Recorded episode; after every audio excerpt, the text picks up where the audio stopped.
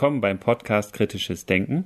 Ich bin Andreas. Und ich bin Philipp. Und bei uns geht es um Wissenschaft. Und wie sie Wissenschaft. In der heutigen Episode sprechen wir mit Frau Professor Gebhardt. Sie studierte Humanmedizin an der University of Western Ontario in Kanada und in Tübingen, wo sie auch promovierte. Sie ist Fachärztin für Innere Medizin und Kardiologie und arbeitet als Oberärztin an der Klinik für Nuklearmedizin im Universitätsspital Zürich. Sie hält eine Professur für kardiovaskuläre Gendermedizin und kardiale Bildgebung inne und gehört zu den führenden Wissenschaftlerinnen und Wissenschaftlern der Schweiz auf dem Gebiet der Gendermedizin. Und nun viel Spaß beim Interview.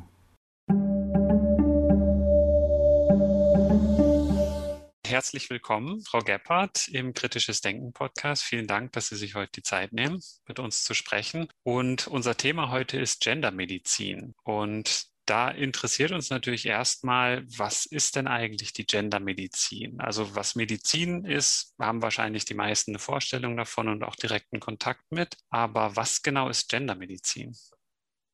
Ja, äh, die Gendermedizin ist äh, ein recht neues Fach. Also neu im Sinne, so seit 10, 15 Jahren wird da vermehrt darauf geachtet, dass man bei der Behandlung, aber auch der Diagnose und der Erkennung von Erkrankungen darauf achtet, dass diese sich unterschiedlich ausprägen können bei Männern und bei Frauen. Also ein Medizingebiet, das sich speziell den Unterschieden zwischen Mann und Frau widmet und diese eben bei allen Aspekten von Gesundheit und Krankheit berücksichtigt. Bisher ist es ein sehr vernachlässigtes Fach, was kaum wahrgenommen wurde. Durch die Covid-Pandemie hat sich das geändert. Hier war klar, es sterben mehr Männer an Corona und keiner wusste warum. Und dadurch hat dieses Fach gerade im letzten Pandemiejahr doch jetzt starken Aufschwung erhalten und wird stark auch in den Medien diskutiert dass so eine Pandemie sowieso überall sehr präsent ist in, in dem Leben von uns allen, das ist verständlich. Aber wie kam es dazu, dass das eigentlich vorher so vernachlässigt gewesen ist? Weil Sie, Sie sagen ja, das ist seit 10, 15 Jahren Forschungsgebiet. Ich meine, da gibt es ein paar einschlägige Beispiele, über die wir sicherlich auch noch sprechen können. Es sind ja schon zum Teil sehr relevante Unterschiede, die aber bisher nicht so thematisiert waren. Können Sie sagen, warum das so ist? Ja, also ein Grund dafür, dass die Gendermedizin einfach so ein Schattendasein geführt hat bisher, ist sicher, dass die Medizin doch ein sehr männerdominiertes Fach ist und war. Und in der Gendermedizin engagieren sich hauptsächlich Frauen. Warum das ist, ist sicher nochmal ein Thema für eine weitere Stunde. Aber man ging auch davon aus, dass viele Erkrankungen, wie zum Beispiel der Herzinfarkt, typische Männerkrankheiten sind und dass man da auch nicht unbedingt Daten äh, bei Frauen benötigt. Äh, umgekehrt gibt es typische Frauenkrankheiten wie die Osteoporose, wo man auch davon ausgegangen ist, das betrifft ja die Frauen. Da brauchen wir jetzt auch nicht unbedingt die Daten in den Männern.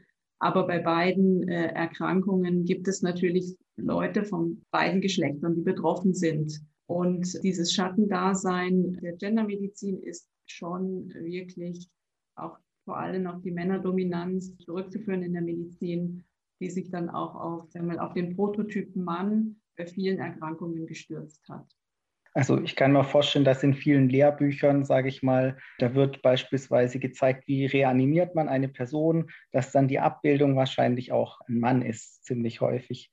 Und ein Teil kann ja auch sein, dass man überlegt hat, in Studien, wenn ich jetzt Untersuchungen mache, und auch bei Labortieren beispielsweise, wenn die einen Zyklus haben, dann bringt es ja vielleicht eine Störvariable rein, die ich dann nachher auch nochmal berücksichtigen muss, was die Untersuchung schwieriger macht. Und ich kann mir auch vorstellen, ein Faktor kann in der Vergangenheit auch gewesen sein, nachdem man jetzt bei Medikamentenstudien äh, zum Beispiel festgestellt hat, äh, wenn ein Präparat fruchtschädigend ist, dann nehmen wir vielleicht lieber doch keine Frauen in die Studienpopulation mit rein, dass wir da keine Risiken eingehen. Ja, das ist natürlich eben die eine Seite, dass das Gebiet sich nicht so entwickelt hat und nicht so in der Öffentlichkeit war, wie es jetzt ist, lange Zeit. Die andere ist die Unterrepräsentation von leider eben überwiegend der weiblichen Population in den Studien. Das ist natürlich auch ein großes Thema, was mit in diesen Bereich reinfällt gerade in der Grundlagenforschung eben überwiegend an einem Geschlecht werden die Experimente durchgeführt. Oft ist es das männliche Geschlecht.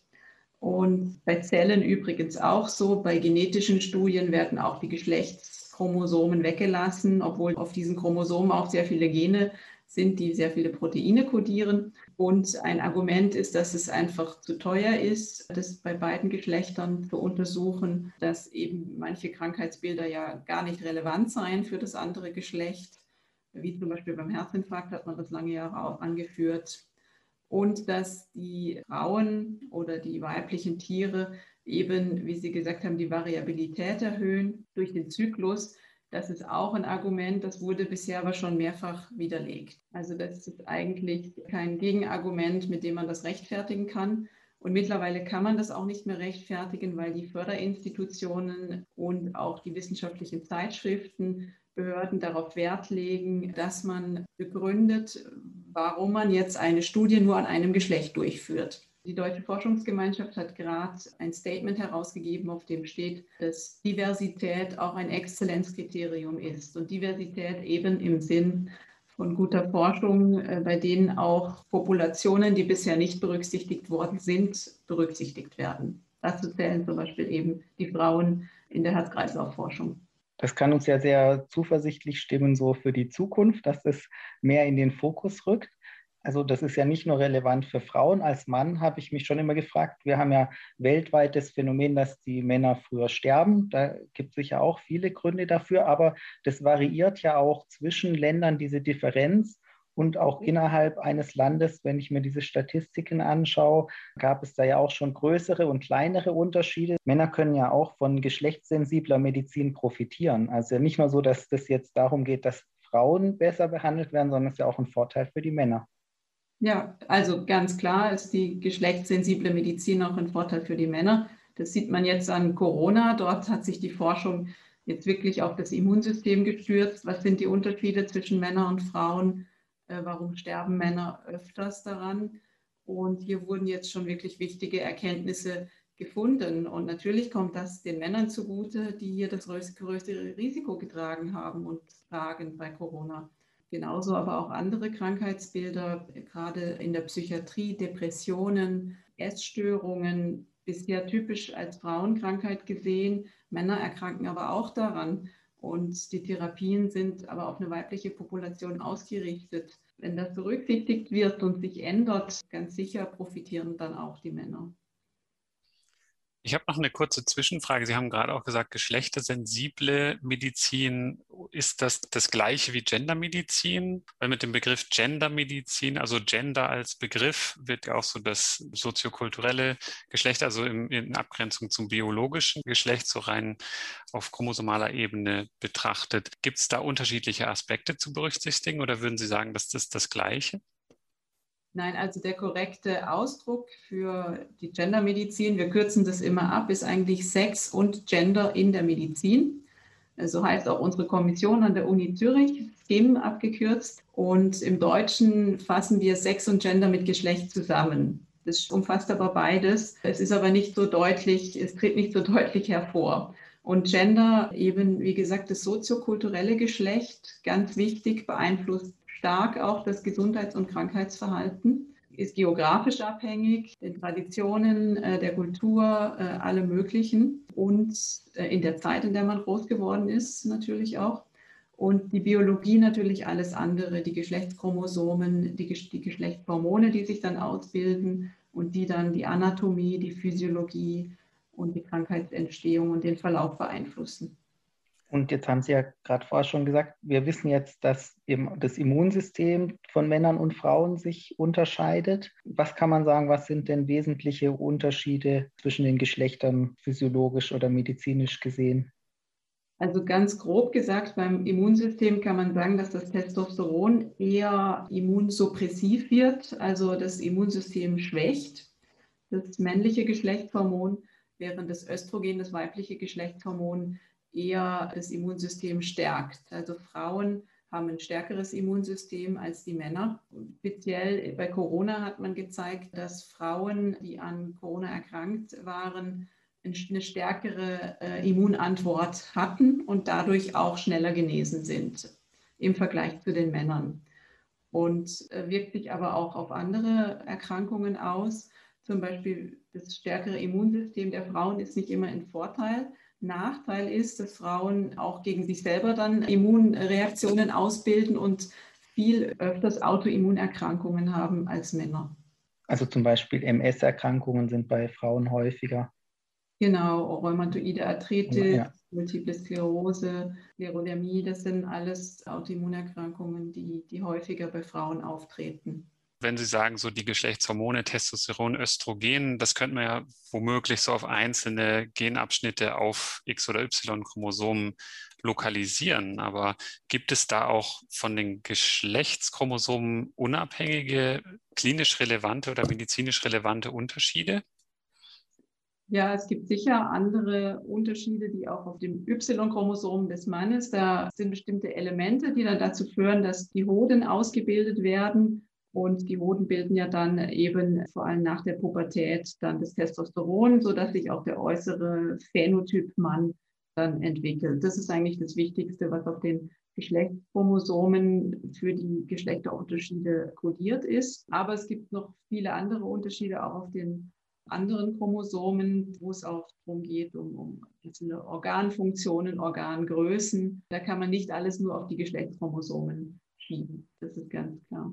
Und ich denke, es ist auch eigentlich eine viel zu stark vereinfachte Sicht, wenn man sagt, da gibt es die Geschlechtschromosomen, die kodieren schon für Proteine, aber es ist ja nicht immer einfach eine 1 zu 1 Relation. Ich habe hier eine Exprimierung von einem Protein auf einem Chromosom und dann habe ich eine 1 zu 1 Übersetzung in irgendein klinisches Symptom oder sowas. Das ganze Netzwerk der Genregulation ist ja extrem komplex und da reichen vermutlich auch vielleicht so ein bisschen angelehnt an den Schmetterlingseffekt kleine Unterschiede in der Genexpression oder einfach in Leveln von Genexpression, dass erhebliche Unterschiede am Ende dabei rauskommen können. Genau so ist es. Und um das Ganze noch komplexer zu machen, haben wir auch noch die epigenetischen Effekte.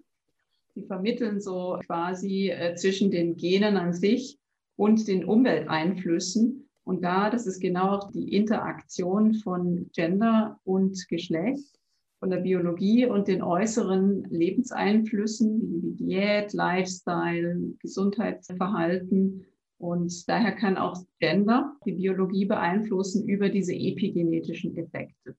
Es ist nicht einfach zu erklären und einfach zu verstehen, aber ich will nur verdeutlichen, dass Biologie und Soziologie auch interagieren können. Ja, und ich denke, es ist auch wichtig im Kopf zu behalten, dass wir die gesamte Biologie und das ganze Netzwerk noch nicht so gut verstehen, dass wir da wirklich einfache Schwarz-Weiß-Aussagen zutreffen können. Und meistens sind Antworten ja sowieso in so komplexen Systemen nicht entweder schwarz oder weiß. Von daher rechtfertigt das, und das haben Sie ja auch beschrieben, es darf auch gar nicht mehr oder es muss sehr gut begründet werden, warum man jetzt ein Geschlecht bei einem Studiendesign oder sowas komplett außen vor lassen wollte. Das macht ja auch Sinn, dass es so ist.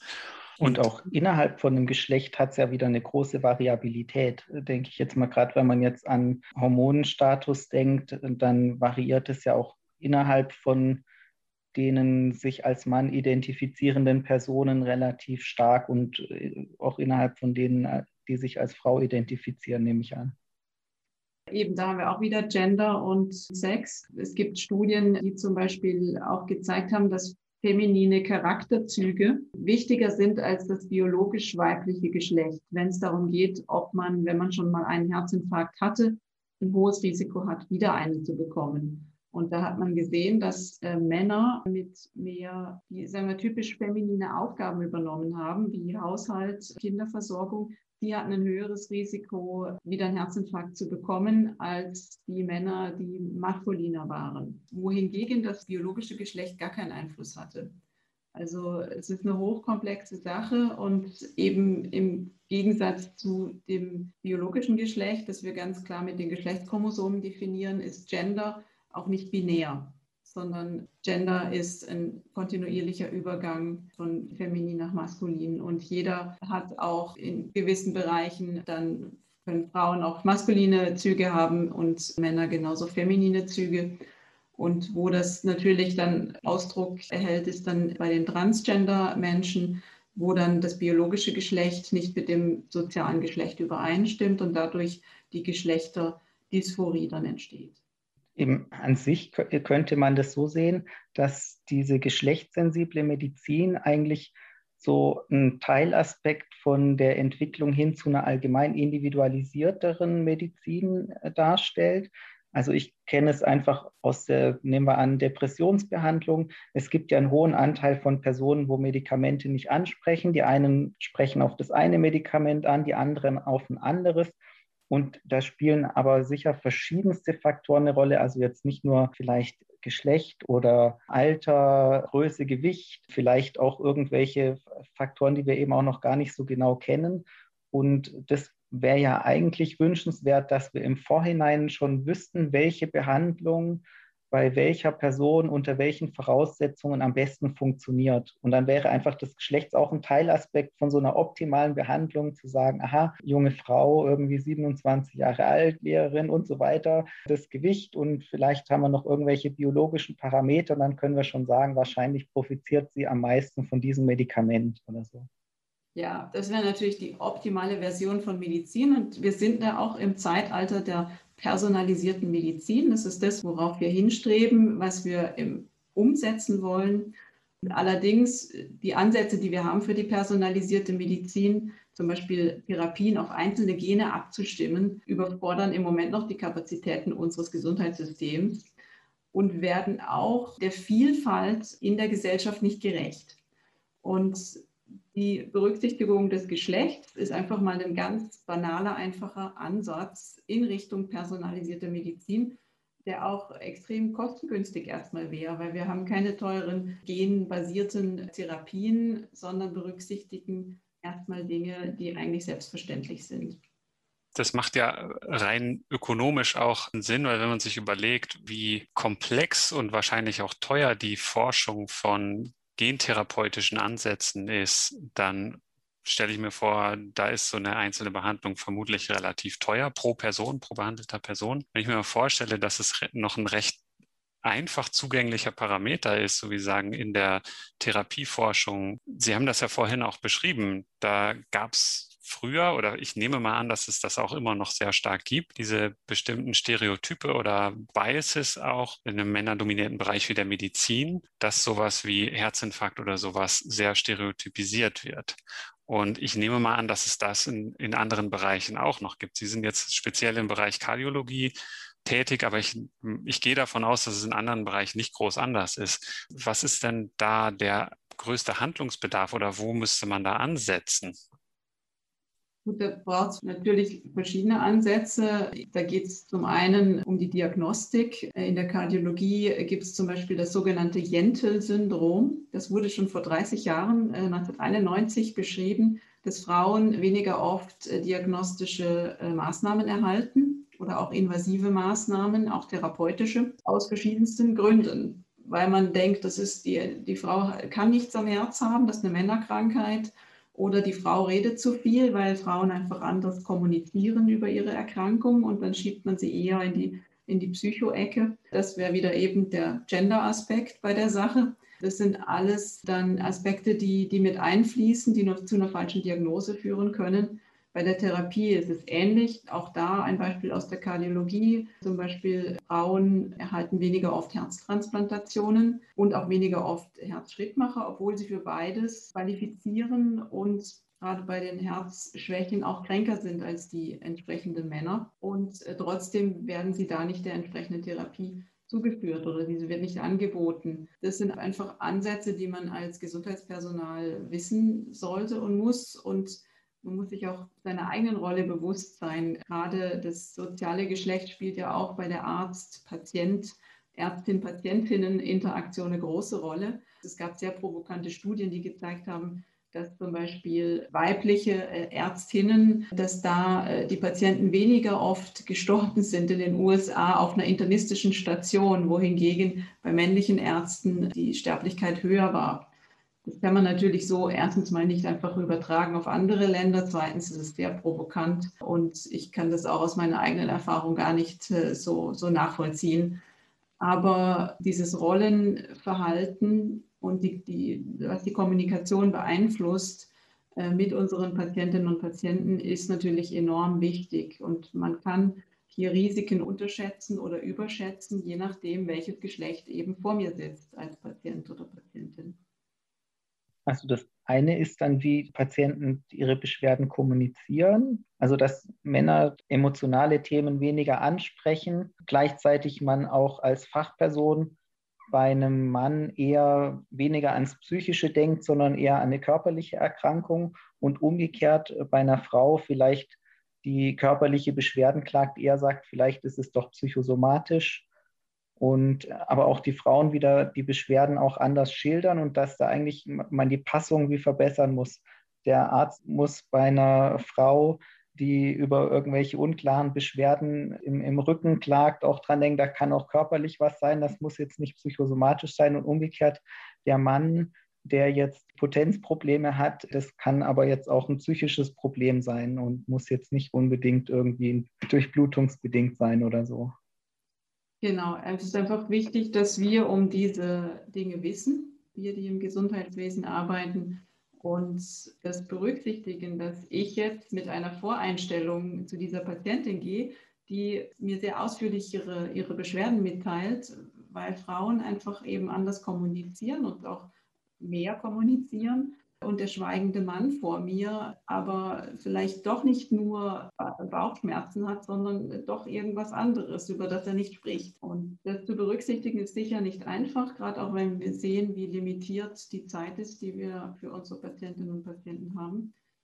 Aber ich glaube, wenn man sich bewusst ist, was da jetzt noch hinten dran stecken kann, bei der Person, die vor mir sitzt, kann man das auch in einem vernünftigen zeitlichen Rahmen dann erfassen, eine, eine gute Anamnese. Bei Medikamenten müsste es ja eigentlich auch viele Anpassungen geben, zum Beispiel an Körpergewicht, aber auch vielleicht ans Geschlecht. Das fehlt doch bei den meisten Medikamenten bislang. Oder gibt es da schon Studien, die gezeigt haben, wir müssen das dann jeweils anpassen nach verschiedenen Parametern? Nee, also die Medikamente sind so gut wie gar nicht ans Geschlecht angepasst und auch sehr wenig ans Körpergewicht. Und es ist eben leider so, das hatten wir vorhin schon angesprochen, dass die Frauen unterrepräsentiert sind in den, in den großen klinischen Studien, die die Medikamenten, Medikamente austesten. Und das führt dazu, dass dann später in der Nachzulassungsphase eigentlich die Nebenwirkungen bei den Frauen erstmal erforscht werden müssen, wenn das Medikament auf dem Markt ist. Daher haben Frauen 1,5 bis zweifach mehr Nebenwirkungen von Medikamenten, unabhängig vom Fach und auch schon lange bekannt. Da gab es eine große Studie 1998. Seitdem ist diese Zahl eigentlich unverändert. Und es ändert sich leider eben immer noch nichts daran. Es kostet auch einen Haufen Geld, weil die Nebenwirkungen, die Hospitalisationen aufgrund von Medikamentennebenwirkungen sind etwa 5 Prozent, bei Frauen noch höher. Wenn man das mal getrennt analysieren würde, das, das verschlingt ja unglaublich viel Geld. Ja, und es, ist, es macht ja rein pharmakologisch so viel Sinn, dass es ja einen erheblichen Unterschied macht, wenn ich eine Medikation dosiere. Das wird ja bei einer Operation von einer Anästhesistin gefragt. Wie viel wiegen Sie und darauf angepasst, wie viel Anästhetikum wird verabreicht. Bei einer Aspirin oder bei einer Schmerztablette kriege ich 400 Gramm Ibuprofen, egal ob ich 50 Kilo wiege oder 100 Kilo wiege. Ich meine, da schert man über einen Kamm, was offensichtlich eine riesen Bandbreite an Effekt haben kann. Genau, also der Prototyp ist, an dem alles ausgerichtet ist, ist der 70 Kilogramm schwere Mann. Der junge Mann, wenn man sich dagegen eine 48 Kilogramm schwere 82-jährige Dame vorstellt, dann braucht man nicht viel medizinisches Wissen, um zu verstehen, dass da einiges schiefgehen kann bei solchen Dosierungen. Und es ging auch schon schief, zum Beispiel Zolpidem war in den Medien das Schlafmittel Stilnox. Da haben sich die morgendlichen Autounfälle gehäuft bei Frauen in den USA. Und die haben einfach die gleiche Dosis wie die Männer genommen und hatten dann einen wahnsinnigen Hangover, mit dem sie dann die Autounfälle verursacht haben auf dem Weg zur Arbeit. Es gibt jetzt mittlerweile eine Warnung, dass die Dosis reduziert werden muss für Frauen. Aber die Unfälle mussten eben erst mal passieren, bis die Warnung kam. Also dass Handlungsbedarf besteht, ist relativ offensichtlich. Und Sie haben ja auch einen Punkt schon angedeutet, dass die forschungsgeldgebenden Institutionen auch in ihren Richtlinien, im Forschungsdesign und in der Forschungsförderung auch bestimmte Standards setzen und Richtlinien vorgeben. Aber ein ganz anderer Punkt, der mich auch noch beschäftigt. Sie hatten das eingangs erwähnt, die Medizin ist so eine männerdominierte Richtung. Und da stelle ich mir die Frage, wie kann man das ändern? Oder wie kann man damit umgehen? Es gibt ja auch so in der, in der Wirtschaftswelt die Forderung nach einer Frauenquote. Würde sowas in der Medizin Sinn machen oder was? Wie kann man da sinnvoll mit umgehen, damit dieser Männerüberschuss in der Medizin nicht zu noch mehr Problemen führt oder dass da vielleicht die Probleme auch gelöst werden können? Es gibt ja gar keinen Männerüberschuss in der Medizin. Es gibt 60 Prozent Medizinstudentinnen in der Schweiz. Also diejenigen, die sich für das Fach interessieren, sind überwiegend Frauen. Nur das Problem ist, wir verlieren diese Frauen auf dem Weg nach oben. Das ist die sogenannte Leaky Pipeline, die dazu führt, dass eben aufgrund verschiedenster äh, Barrieren, die es eben leider immer noch gibt für Frauen, in der Medizin und in der Forschung, die Frauen auf dem Karriereweg quasi rausfallen aus dieser Pipeline und wir dann äh, zum Beispiel in der Schweiz zwischen 9 und 12 Prozent an Professorinnen, äh, weiblichen Professorinnen nur haben.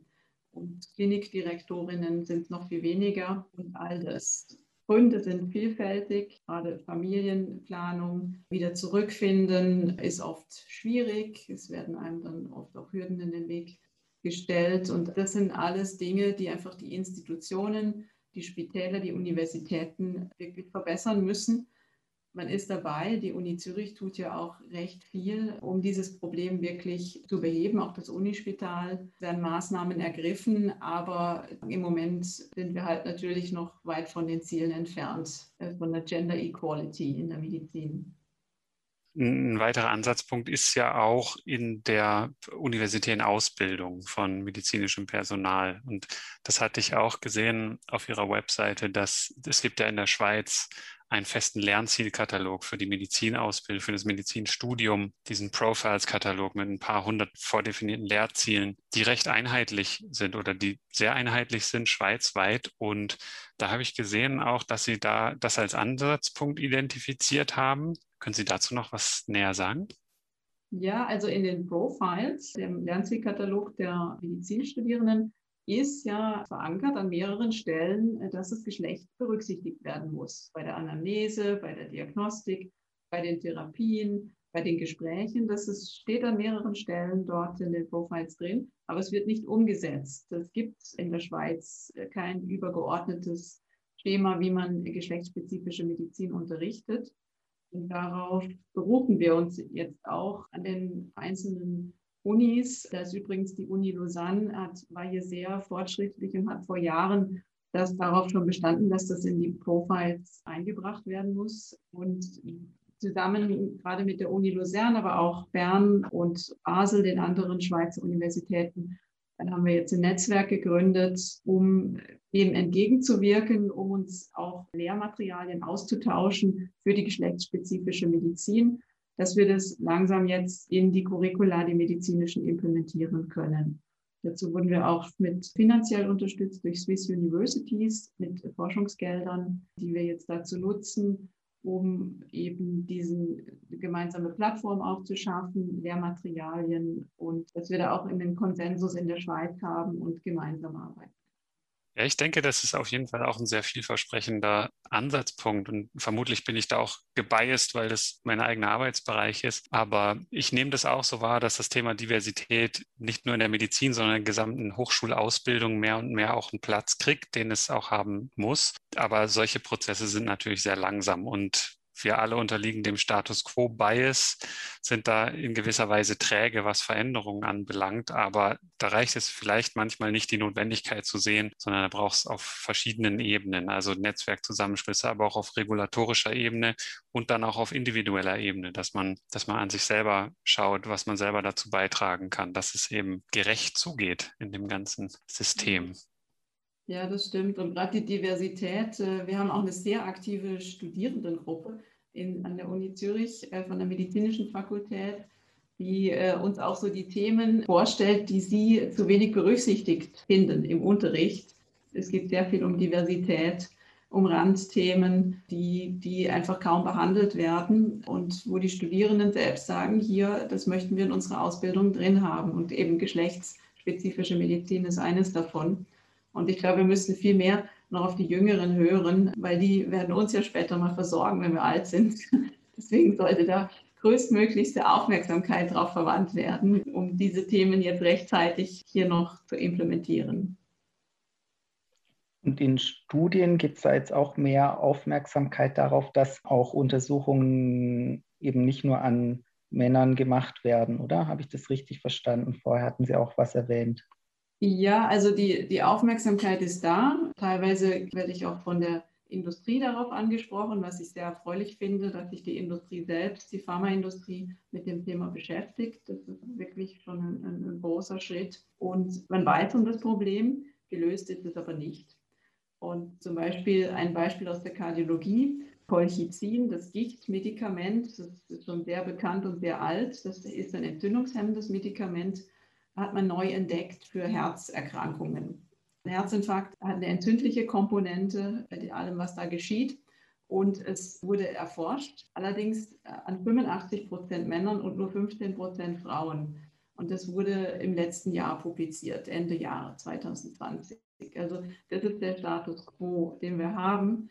Die Ergebnisse waren negativ bei Frauen. Das war aber nirgendwo erwähnt. Und man weiß auch nicht, ob die Ergebnisse negativ waren, weil es halt zu wenig Frauen waren oder weil es eben wirklich negativ war. Bei der geringen Zahl konnte man das dann nicht sagen. Und gerade ein entzündungshemmendes Medikament, wo man weiß, dass Immunantworten und das Immunsystem unterschiedlich ist bei Männern und Frauen, das hat mich doch wirklich sehr erstaunt und erbost, vor allen Dingen, dass, dass man bei so einem Thema dann die Hälfte der Bevölkerung unter den Tisch kehrt. Ja, ich denke, bei allen Arten von Veränderungsprozessen ist es ja leider nie ein gerader Weg und ein Weg, der immer in die richtige Richtung geht. Deswegen ist es sicher wichtig, auch immer am Ball zu bleiben und auch sich, wie Sie gesagt haben, zu vernetzen und auch Interessengruppen und Interessenvertretungen auszubilden, die dann auch Gewicht haben, die dann auch dazu führen können, dass Forschungsförderungsinstitutionen sich mit diesem Thema, dass sie das Thema aufnehmen und auch bearbeiten und auch durchsetzen. Also es ist das eine, warme Worte zu verlieren und vielleicht hier und da ein Feigenblattprojekt ins Leben zu rufen, aber dass das wirklich gelebte Realität wird. Da gehört natürlich auch dazu, dass das eine ganze Weile lang von allen Akteuren und Akteurinnen für selbstverständlich genommen wird. Und vielleicht ein kleiner Aspekt, aber was mir auch immer auffällt und schwerpunktmäßig auch in der Medizin und sofort bei mir aufgehorcht, als Andreas vorhin gesagt hat, der Arzt macht das, es sind sprachliche Aspekte. Und da gibt es ja auch so einen so Bias-Test. Das funktioniert besser auf Englisch, weil die englische Sprache unterscheidet oft nicht die verschiedenen Geschlechter. Dann geht es im Englischen irgendwie, a surgeon's daughter has a car accident, also irgendwie ne, Chirurg, Chirurgin weiß man in dem Fall nicht. Tochter hat einen Autounfall, landet im Spital und dann die Ärztin in dem Fall sagt dann, ich kann das nicht behandeln oder es ist nicht die Tochter, es ist irgendwie der Ehemann. Und dann kommt es zu so einer kognitiven Dissonanz. Ja, Moment mal, der hatte doch einen Autounfall.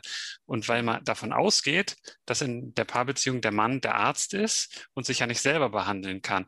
Und erst später kommt so im drüber nachdenken die Einsicht, aha, Moment mal, ja, die Frau ist der Arzt und der Mann hatte einen Autounfall, klar geht. Aber da wird man sich dann darüber bewusst, wie die eigenen Stereotype auch vom Medizin, also wenn ich auf Deutsch sage Arzt, und da kann ich noch so sagen, ich meine die Ärztinnen auch mit, aber es ist oft nicht so, sondern ich habe das Bild in mir drin, soziokulturell aufgeprägt und vielleicht auch durch meine Erziehung und das ganze kulturelle Umfeld so aufgeprägt von Kindergartenalter an. Da bin ich mir gar nicht bewusst drüber, aber ich habe diese Stereotypen. Und mhm. vielleicht ist ein Ansatzpunkt auch der, sprachliche Aspekte in der Medizin zu berücksichtigen?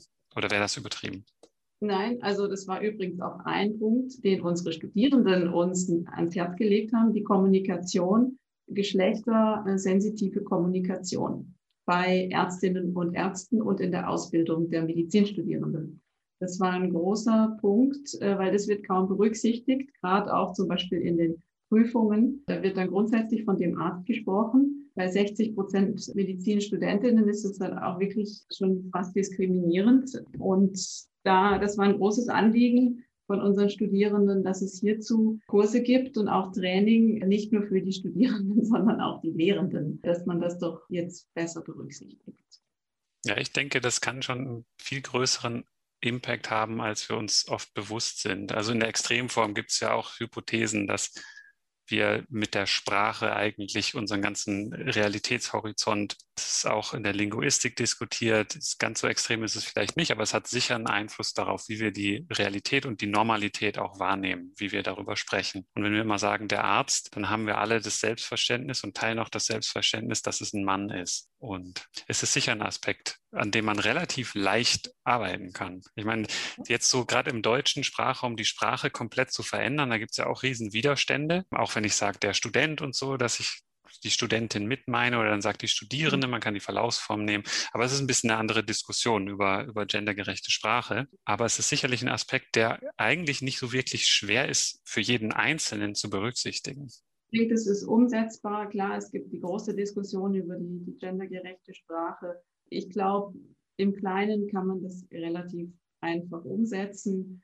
Gerade äh, in der Medizin, es gibt Patientinnen und Patienten, es gibt Ärztinnen und Ärzte, es gibt Pfleger und Krankenschwestern. Und äh, ich glaube, die Berufsgruppen und die, die zu behandelnden Gruppen sind doch relativ überschaubar und es sollte uns doch jetzt gelingen, die auch entsprechend ihrem Geschlecht zu, nach zu bezeichnen. Also es sind die Stereotypen, die uns überall verfolgen. Das, Im Alltag muss das keine großen Konsequenzen haben, aber bei der Arbeit, wenn ich dann eben die mitteilsame Frau gleich mit der Depression diagnostiziere, dabei ihren Herzinfarkt übersehe, dann hat sie eben doch große fatale Folgen, die Stereotypen. Wobei ich auch schon denke, da ist ja dann schon wichtiger, dass ich über diese geschlechtssensiblen Aspekte Bescheid weiß und ob ich jetzt von Patienten oder Patienten und Patientinnen spreche, weiß ich eben nicht, ob das nachher der entscheidende Faktor ist. Oder eben, wenn ich jetzt von Arzt spreche, habe ich natürlich eigentlich auch, also aus meiner Erfahrung sind Ärzte meistens Frauen, genauso wie Psychotherapeuten sind auch eigentlich zum Großteil Frauen. Und trotzdem verwende ich den Begriff Psychotherapeut zum Beispiel. Da habe ich jetzt aber nicht unbedingt einen Mann im Kopf, muss ich jetzt sagen. Also mhm. rein erfahrungsmäßig sind es einfach keine Männer, das gibt es ganz selten. Das kann man sicherlich auch nicht über einen Kamm scheren. Aber es gibt ganz sicher eine große Anzahl von Fällen, wo diese Stereotype so verankert sind und dass sie auch wenn man so eine Kausalkette bildet, zu Ungleichverteilung oder Ungleichberechtigung führen. Das ist sicher so. Und das ist sicherlich auch nicht der einzige Aspekt, der dabei wichtig ist. Aber es ist, denke ich, einer, der relativ leicht ist. Aber das führt mich dann zur nächsten Frage, Frau Gerber. Haben Sie noch Handlungsempfehlungen für jede und jeden Einzelnen, was man machen kann, um an dieser Situation oder zur Verbesserung noch beizutragen? Vielleicht im Umgang mit der eigenen Ärztin, Betreuungssituation oder dergleichen? Oder ja, auch mit der also, eigenen Gesundheit. Ja, nee, es gibt sicher für die Patientinnen und Patienten, zu denen wir auch alle irgendwann zählen könnten. Also was wir auch noch gar nicht besprochen haben, ist auch, es braucht wirklich auch Kampagnen in der Öffentlichkeit, um die Aufmerksamkeit zu schärfen, gerade zum Beispiel, was Frauen auch einen Herzinfarkt haben können, dass Männer auch Depressionen haben können und dürfen und dass das nicht eine, nur eine schlimme Frauenkrankheit ist. All das, da braucht es Öffentlichkeitsarbeit und die fehlt uns bisher sehr. Wir versuchen eben schon entsprechend auch eben in den Medien zu sein und hier die, die Aufmerksamkeit zu schärfen. Aber das Thema kam jetzt in die breite Öffentlichkeit durch Covid, aber es fehlt da immer noch eine Menge. Also das ist eine ganz, ganz wichtige Komponente von der Gendermedizin, die direkt die Patienten und Patienten anspricht was man jetzt als Einzelner tun kann, gerade wenn es zum Beispiel um Medikamente geht, einfach auch hinterfragen, ist es nicht zu hoch dosiert, ist es jetzt für mich richtig, ich würde das einfach hinterfragen. Oder auch bei den Nebenwirkungen eben auch dran denken, es kann auch eine Medikamentennebenwirkung sein. Das wird leider eben von uns Ärztinnen und Ärzten oft nicht berücksichtigt. Aber wenn ich jetzt ein neues Medikament erhalte, würde ich das grundsätzlich erstmal hinterfragen, ob es da denn Daten gibt für meine Altersgruppe und für mein Geschlecht. Stelle ich mir jetzt auch für medizinisch geschulte Personen relativ leicht vor und vielleicht kann ich sogar dann auch als nicht medizinisch geschulte Person den Schritt gehen und sagen, ja, weiß ich jetzt nicht, vielleicht ist das zu hoch dosiert, aber was mache ich dann? Also ich kann dann natürlich zur Apothekerin oder zur Hausärztin gehen und sagen, ich habe da Zweifel. Ist es bis dahin schon vorgedrungen oder kriegt man da im Zweifel dann auch die Antwort, nein, nein, das steht so im, im Manual und das ist so okay? Es kann sein, dass man die Antwort bekommt, aber zumindest hat man hier dann mal die Aufmerksamkeit geschärft und ein Statement gemacht. Hier könnte das womöglich zu viel für mich sein. Und ich glaube, es gibt keinen Arzt oder Ärztin, die da nicht doch nochmal einen zweiten Blick drauf wirft und sich das überlegt. Also, und da kann man eben selber als Patient, Patientin schon relativ viel machen. Genauso Herzinfarkt bei Frauen. Sagen dann immer alle, ja, müssen wir jetzt alle Frauen irgendwie screenen, das kostet ja einen Haufen Geld. Müssen wir jetzt bei jeder Frau ein EKG machen und einen Belastungstest. Das kann ja kein Mensch bezahlen. Das braucht auch nicht. Aber wenn ich als Frau schon weiß, um die Risikofaktoren, den Herzinfarkt auslösen können, und davon habe ich einige, dann ist die Wahrscheinlichkeit einfach auch reell, dass ich vielleicht irgendwann einen Herzinfarkt habe. Und Faktoren eben wie Bluthochdruck, Blutzuckerkrankheit, hohes Cholesterin, wenig Bewegung, schlechte Ernährung. Zusätzlich bei Frauen spielt Stress auch noch eine große Rolle, viel mehr noch als bei Männern. Emotionale Belastung, all das sind schon Dinge, die, die kann ich, die weiß ich ja selber. Müsste ich als Patientin mir dann auch bewusst sein, dass ich ein gewisses Risiko habe. Mhm. Also auch bei Frauen ist Herzinfarkt ja eine sehr häufige Todesursache. Und dass man auch eben weiß, als Frau kann ich eben genauso ein Herz, man assoziiert es so schnell mit Männern haben einen Herzinfarkt, Frauen haben dann wieder andere Krankheiten, aber tatsächlich ist es auch bei Frauen eben eine relativ häufige Todesursache, glaube ich, ein Herzinfarkt wobei eben der eher später auftritt als bei den Männern, wenn ich das richtig in Erinnerung habe, und andere genau, Symptome aufweist. Ja, der tritt später auf bei Frauen, obwohl sich das annähert, weil Frauen auch äh, jetzt schon in jüngeren Jahren mehr Risikofaktoren haben, zeigen neuere Studien. Aber bisher hatten wir so einen zehn Jahres Vorsprung, äh, beziehungsweise die Männer hatten Vorsprung beim Herzinfarkt im Vergleich zu Frauen. Aber wie das, ob das in Zukunft weiter so bleiben wird, die Daten sprechen eher dagegen, dafür, dass sich das annähern wird. Und insgesamt sterben mehr Frauen als Männer an Herz-Kreislauf-Erkrankungen. Das muss man sich auch mal klar machen. Das ist die Todesursache Nummer eins bei beiden Geschlechtern, aber es sterben mehr Frauen als Männer daran. Auch natürlich, weil Frauen älter werden und im älteren Alter sich dann diese Herz-Kreislauf-Sachen häufen. Aber äh, es ist eben nicht so, dass zum Beispiel Brustkrebs, wie man immer denkt, die häufigste Todesursache ist bei Frauen. Das ist das Herz und der Kreislauf. Ja, und ich denke, da haben wir alle bestimmte Vorstellungen, Stereotype und Biases. Und wahrscheinlich würde doch jetzt trotzdem jede Hörerin, jeder Hörer sagen, nein, ich bin nicht gebiased. Das ist das Hartnäckige an den Biases. Wir denken alle, wir unterliegen ihnen nicht, sehen sie aber bei anderen relativ schnell. Und eine Essenz, die wir oft jetzt in unseren Gesprächen so rauskristallisieren, wenn man kritisch über etwas nachdenken will, dann bietet sich es an, erstmal auch kritisch über seine eigene Einstellung, Haltung und Wahrnehmung nachzudenken. Das heißt, das ist etwas, was jedem von uns, jeder von uns freisteht, selbstkritisch zu reflektieren, was trifft davon auf mich zu, wo habe ich vielleicht einen Bias. Ich denke die ganze Zeit auch an dieses virale Video, Video, was vor ein paar Jahren mal rumging mit dem Männerschnupfen. Das ist ja auch sowas, was das ein bisschen karikiert, aber vermutlich nicht förderlich dafür ist, so ein Bewusstsein dafür zu schaffen, dass es geschlechterspezifische Medizin auch gibt und dass es kein Scherz ist, so wie man mit dem Männerschnupfen umgeht. Aber ich denke, wenn wir bereit sind, kritisch darüber nachzudenken, dann kann das jeder für sich selber auch tun. Und wir haben sicherlich auch ein, ein, paar Aspekte jetzt schon von Ihnen gehört, ein paar Anregungen, wo jeder selber auch nochmal drüber nachdenken kann, wie er da im Alltag oder auch im Berufsleben mit umgeht. Ganz herzlichen Dank. Gerne. Schön, dass Sie da waren. Herzlichen Dank, Frau Gebhardt. Und vielen Dank für das interessante Gespräch. Vielen Dank für die Einladung. Wir werden demnächst unsere Covid-Studie publizieren. Da sind wir in den letzten Zügen. Mhm. Geschlechterspezifisch zu Long-Covid auch noch ganz interessante Sachen, kann ich Ihnen dann. Ist es so, dass bei Frauen ist Long-Covid häufiger, obwohl die jetzt seltener sterben? Kann ich das gerade schon fragen? Kommt ja, das so raus? sieht so aus, ja, genau. Mhm. Auch in der Schweiz. Also Long-Covid haben Frauen häufiger und länger. Aber eben, wir haben da auch die erste Studie, die das auch das, den Gender-Aspekt untersucht, weil da ist natürlich auch immer die Frage, wie kommuniziere ich meine Beschwerden bei Long-Covid? Die Männer waren schwerer krank, Frauen reden dann mehr drüber. Das ist alles nicht ganz einfach und daher haben wir viele Gender-Komponenten untersucht, neben den biologischen. Und das ist nicht so einfach auszuwerten. Da sind wir jetzt schon seit drei Wochen dran.